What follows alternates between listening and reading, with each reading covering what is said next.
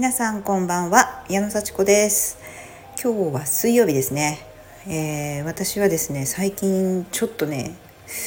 あんまり自慢することじゃないんですけどちょっと時間があのないです。追われております。これは全く自慢になりませんがやることがどんどん押し寄せてきてあの一個ずつ終わらせてるって感じですね。はい。あの例えばレッスンの準備も明日のレッスンあの1日前に準備します。これこのままいくと直前に準備するみたいなことになりかねないなっていう恐怖を感じてるんですけど前はねやっぱりね3日4日前に曲決めて2日前ぐらいに練習始めて1日前当日って練習してました。それがね今2日前に曲決めて前の日練習すれば当日できるって感じに短くなってきたんですよやっぱり慣れありますよねでそれが前の日決めて当日ちょっと見てやるみたいな感じにねなってきて最後は当日の朝やるんじゃないかなっていう感じでね前ね私あの先輩インストラクターがあの本当にレッスンの直前に曲を決めてすぐできてるっていう姿を目撃して衝撃を受けたんですよ。よくそんなことできるなって。そしてちゃんとできるんですよその人は。でもう何年もねインストラクターやってる方なんでね。うわーすごいんだなと思って見てました。で私無理って思ってたんですけどだんだんそれに近づいてくることがなんか嬉しいような怖いような感じです。まだね当日選んでやるっていうのはちょっとまだ無理ですけどもね。前日選んでまあもちろんねあの私の場合やったことのある曲ですよ。その新曲は無理ですよそんなのは。はい。やったことある曲をね引っ張り出してきてあこの曲いいからやろうみたいなことを前日決めて一回やってみてで当日の朝おさらいすればできるっていうような感じに、ね、なってきたのであの本当にね何というか次このレッスン。はい。それ終わったらまた次このレッスンって2日あ 2, つ連続でねレッスンある時はその2つをねやっぱりやんなきゃいけないんでね 大変なんですけどあのなんというかこう予定を飛び越えて次の準備をすることができなくなってきたっていう感じですね、まあ、効率いいと言えばいいんですけどちょっとドキドキしてギリギリになってるなっていう感じがしますそれでもちゃんとできてるっていうのが私の今のこう安心感というか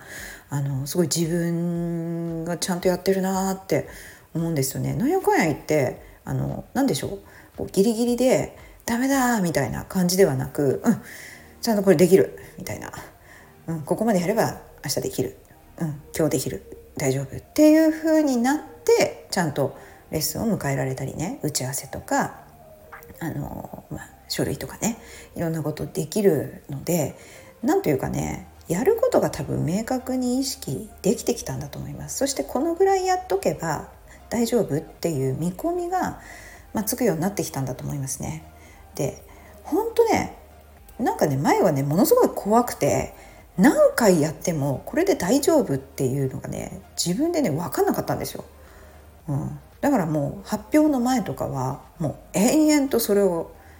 なんかねやりました。20分の英語の発表のために6回ぐらいその20分の発表を繰り返してあの唱えるんですよ。こうまさに自分がその場にいるかのようにプレゼンテーションをするんですね。まあ、そのぐらいはね皆さんしてると思うんですけどだから前の日とかものすごい疲れました。でまあやると。でうまくいってよかったみたいなね。もうほっとした。でももうやりたくないなみたいになっちゃってたんですよね。そのぐらい真剣に私は取り組んでいたのでまあまあまあ素晴らしかったですね。で今はまあやりますけどその程度が分かってきたからこのぐらい大丈夫って。で何が目的かをね考えてねあのお客さんにちゃんと分かってもらうこととか聞いてる人にこういう納得をしてもらうこと疑問が出てきたらちゃんと答えられることそして楽しく自分のお仕事をプレゼンテーションするみたいなね。だからここまでやれば大丈夫みたいなのがねある程度ね、まあ、それが60点80点みたいな感じでねあの分かってきたんだと思います。前はなんか本当分かんなかったです。誰にね大丈夫って言われてもそれは信じられないし大体言われないしね。自分で判断しなきゃいけないし。その自分の判断っていうのができなかったので延々とやってるっていう終わりのない道を繰り返してました。何何でもやってたんでしょうね。もうちょっとその頃の自分にね本当にそれあのあのそこまでやることって他にやるあの何でしょうね。大丈夫じゃないの？何を目指してるの？目的は？みたいな感じでね 聞いてあげたいぐらいですね。タイムマシンで戻ってね。うん、で私の今の私だったら割とねあのよしこれで大丈夫みたいな。まあ見ますよ。もちろん。もちろん完璧を目指してやるんですけども、うん、ここまでやっといたらあとは意見もらおうとかってねいうようなことがなんかこう切ない感じじゃなくて大丈夫って言えるようになってきてよかったなと思います。まあこれもねもうレッスンっていうこう待ったなしの人前に立つそして楽しませなきゃいけない安全にしなきゃいけないっていうそういうことをもう本当繰り返してきたからだと思うんですよね。もうなんかある程度できなかったらもうパッと次行かなきゃいけないですもんね。うん、本当インストラクターってすごいなと思います。プレゼンテーションも皆さんすごいできるし喋るのもうまいし人と仲良くするしね。もう本当にすごい世界だなと思います。もっともっと評価されてもいいですよね。だからインストラクターの人はやっぱ人付き合いがねできるからもっといろんな活躍できるんでしょうね。うんそんな気がします。で今日私がね 言いたかったのはすごい忙しい日々でちょっと余裕があのなくなってきたはなくなってきたんですけどそれでもまあできてると。しかもこれこれ以上やるともう睡眠時間を削らなきゃいけなかったりなんかこう健康とか人間関係にやっぱり支障をきたしてしまうのでやっぱ詰め込むにも程があるなと。前は睡眠時間を削ってやってましたからね。結構2時3時まで起きてやって7時8時に起きて。そうすると34567それでも5時間寝てますよね。2時3時までやってた意味何だったんだろうっていうね。疲れてぼんやりした頭でそんなに頑張ってたんだなみたいな。でも本当効率悪かったんだろうなってちょっと思ったりしますね。はい、やっぱりね今の生活で健康を害してまで、まあ、ちょっと無理してやるっていうのは避けたい。そうなるとギリギリこう睡眠時間ちゃんと確保して体も回復させてこう子どもたちに優しくしてあげて夫にも挨拶してね「おかえり」とか言ってあげるっていうようなことを満たしつつやれる自分の仕事の量ってやっぱ限界あるなっていうのをねあの本当に感じてます。で詰め込みすぎても全然幸せのバランスが崩れるなと、うん、あのやりたいんですよね。やっぱり求められるしすごいやりがいがあるし貢献してるって感じがするからなんか打ち合わせもやりたいし詰め込みたいしどんどん進めたいしみたいのはありますけどそこを本当に欲望のままやったら他がバランス取れないなって思います。うん、前もね、まあ、私結構そういうバランス取りながら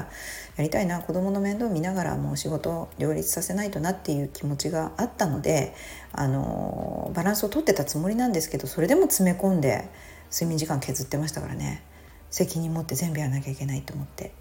なんかその辺のこう感覚がやっぱり今少し自由な時間が増えてすごい忙しいのレベルがもうほんと10分の1ぐらいに下がったんですけどそれでもやっぱり忙しくなるとちょっと恐怖があるのでそこは把握できるだけにしとこうみたいな、